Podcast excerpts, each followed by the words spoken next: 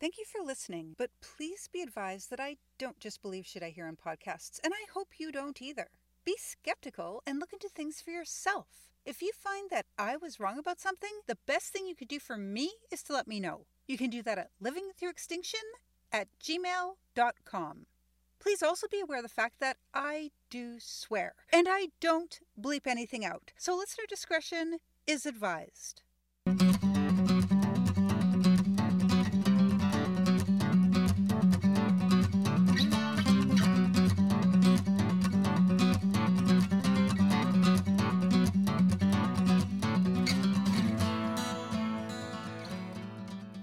I'm Ruby, and this is episode 86 of Living Through Extinction, a short to the point podcast with science and skepticism, environment and wildlife, and stuff I find cool that I want to learn more about. Today I talk about how Republicans like to pretend they give a shit about children, damages in the Alps due to permafrost thaw, wearable tech to help with epilepsy, and the shameful piece of Canadian history known as the LGBT Purge. If you have joined me before, then thank you for returning. I really do appreciate you. If this is your first time listening to Living Through Extinction, welcome. I hope you find it both fun and informative. And if you're interested in supporting the show, all the possible ways are listed after the final segment and thank yous. It started as soon as Trump began to campaign, this accusing opponents of child abuse. Since then, the Republicans have pretty much picked that up as a campaign strategy. Anything and everything they don't like, for whatever reason, they find a way to say it's hurting children when it's not. First it was Hillary, then it was trans people, then the gays, then Biden, then books, and now drag queens. Every person, group, or thing they accuse of these things are direct opponents of the Republican Party. When are people going to start to see these things for what they are? Lies! And they say it's about the children, and that Democrats who disagree must not give a shit about the children. Meanwhile, while you were distracted with the lies, Republicans are passing bills that allow the forcing of the examination of children's genitalia at school. This means little girls and little boys, whether trans or not, will be subjected to having their vaginas and penises examined. What is this going to do to the psyche of those girls chosen to be examined who just happen to be a bit larger boned? What right do these adults have to see a girl's vagina? You sick fucks! It's Republicans who very recently stopped the bill to make it so special needs kids could not be hid in schools. It's Republicans who very recently voted to end child labor protection laws. It's Republicans who very recently stopped adjustments to child marriage laws, which would have made a child have to be at least 16 to be legally married. It's Republicans who said that providing school lunches would spoil the children. It's Republicans who vote time and again for religious exemptions to child abuse and neglect laws. Child abuse is not and never has been a Democrat thing, a gay thing, a trans thing, or a drag queen thing. But Republicans have stood up for their right to abuse and neglect children again and again. Stop with the social media and look what's actually happening on the floor. They accuse and accuse without a smidgen of proof, and then they vote to hurt children on the reg. These votes are a matter of public record. You don't need to believe me. Go fucking look. The only reason they can get away with this is due to their base being a combination of undereducated and dishonest. With the undereducated, they can make them believe anything they say. With the dishonest, it doesn't matter if anything they say is real or not. They don't care, they just want to win. The only reason they can get away with this is that their base is in no way skeptical, damn it. On episode 11, I talked about permafrost thawing and the many, many possible issues that could result. Permafrost is very prevalent in the Arctic and in mountain ranges. About 500 Arctic villages and cities are located in areas where the permafrost is expected to thaw by the middle of this century. And right now, the Alps are being heavily affected by the thaw, as they are one of the fastest warming places on Earth. The mountain range in the Alps is warming by 0.3 degrees Celsius per decade, which is twice the rate of the global average. To put this in a way you can picture, the altitude in the Alps, where freezing temperatures stayed year round, used to be 11,000 feet. It's now at a record high of 17,000 feet. That's 6,000 feet of mountain that's been allowed to thaw. While the water in the soil is frozen, it acts like a glue, actually holding parts of the mountain together. When this thaws, it can be very dangerous as the soil begins to pull apart and landslides become an increased risk.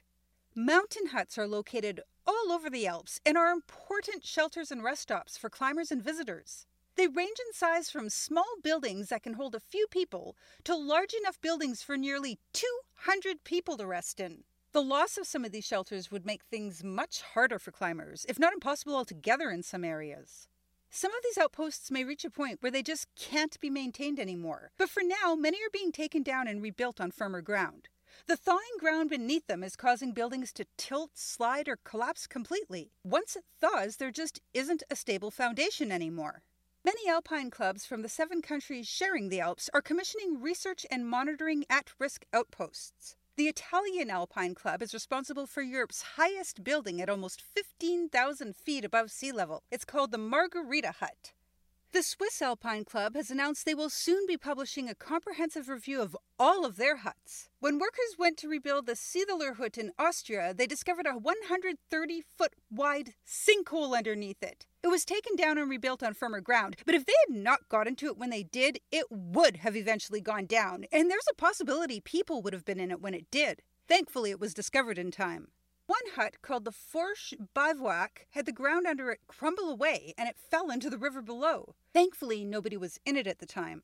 It's difficult because in most of these cases, they can't just reinforce or upgrade the buildings. With the deforming land beneath them, none of that would do any good. They have to be moved completely or taken down and rebuilt elsewhere.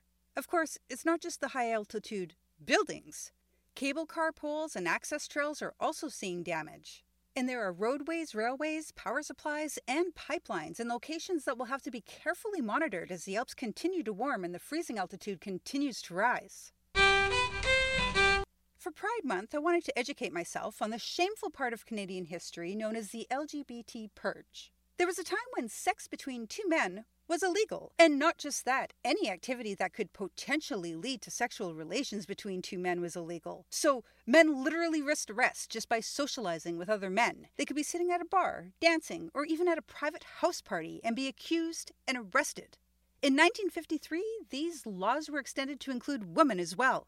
Beginning during the start of the Cold War, the effects of this atrocity were still being felt in the mid 90s. The U.S. was taking steps to purge its own federal posts, claiming national security concerns, and Canada shamefully followed suit after the 1945 defection of Soviet cipher clerk Igor Gouzenko. The revelation that Canada had been infiltrated by a network of Soviet agents made it so it had to appear that action was being taken to find them and weed them out.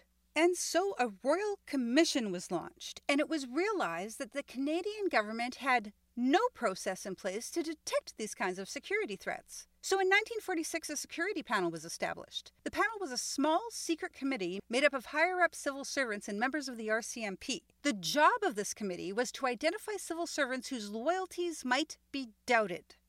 In 1948, the security panel gave RCMP investigators the power to search for so called sexual deviants in all government departments. Of course, in the end, they didn't actually go after anyone who was actually a threat. The people they went after were fucking innocents. Innocents who were spied on, outed, and discriminated against. Innocents who were fired, demoted, or forced to resign from positions they had worked hard to obtain.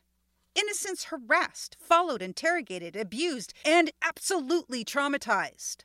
Even LGBT individuals who had never had any access to any security information were targeted. People working for the Department of Public Works or for unemployment insurance who had no clearance to any sensitive materials were gone after. The Government of Canada sanctioned the purge and allowed for it to be carried out in the undignified and inhumane ways that it was. So, what was their excuse? There were two main claims.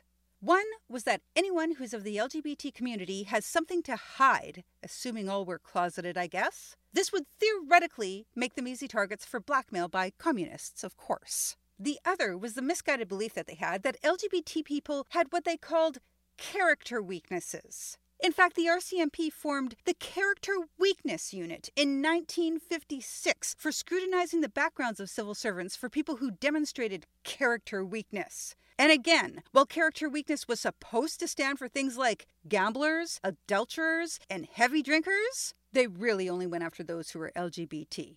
Propaganda in the day made it so people were commonly associating LGBT people with communism and spying, thanks to all this. Then we learned some facts. Research was conducted from 1959 to 1962 with the initial goal of trying to figure out if distinctions could be made between LGBT staff who did and did not pose security threats. However, the study showed something they were not looking for. It was concluded that being LGBT was not a choice. This, obviously, made the character weakness excuse used by the bigots obsolete. The researchers used their work to help persuade the security panel that new approaches were required. As a result, by the mid 60s, there were much fewer firings. It still wasn't great, but one was at least more likely to be denied a promotion than discharged completely. The RCMP weren't ready to quit being assholes yet, though. In 1963, they made an attempt to map out the LGBTQ communities in Ottawa with plans to put these areas under surveillance. The great part, though, it didn't work out for them because it reached a point where there were so many dots on the map they were using that it was deemed useless. That's because gay people have always been everywhere, y'all.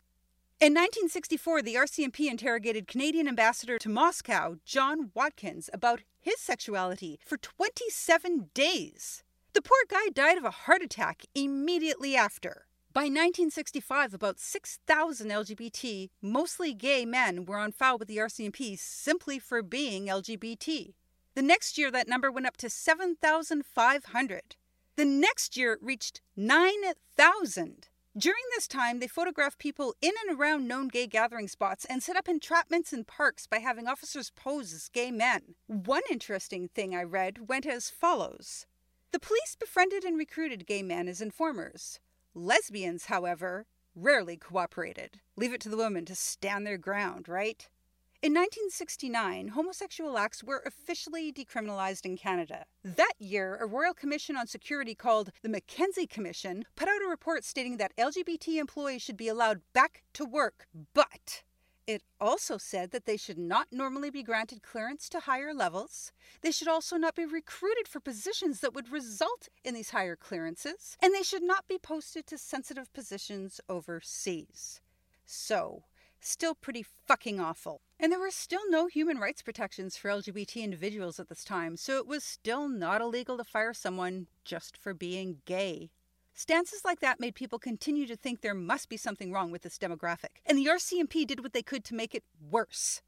Unfortunately, many of them liked being bigots, and so since they couldn't go after government employees anymore, they redirected their hunts at their own people, running many investigations into the early 70s. The assholes developed a series of tells to be used to identify gay men. What were these tells? One was driving a white car. Seriously. Driving a white car could get one investigated. Other supposed signs they watched for were rings on pinky fingers and tight pants. For real, y'all. One poor sergeant was caught and removed from the RCMP when surveillance was set up in his bedroom at home.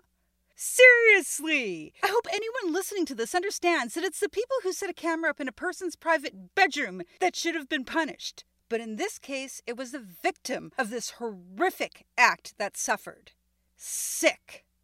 In 1973, Pierre Trudeau confirmed to the world that suspected homosexuality was one of the factors the Government of Canada considered before clearing any federal employees to handle classified documents. The RCMP continued their campaign against LGBT people into the late 80s and early 90s, when finally, decades of activism for gay and lesbian rights led to legal changes that forced them to finally change their policies of exclusion. In 1992, the full history was publicly exposed to the public, and the then Prime Minister Brian Mulroney denounced the LGBT purge as one of the great outrages and violations of fundamental human liberty. An estimated 9,000 lives were destroyed because of the purge. People who had been in their chosen career for decades were suddenly unemployed through no fault of their own. They were denied benefits, severance pay, and pensions that they should have been entitled to.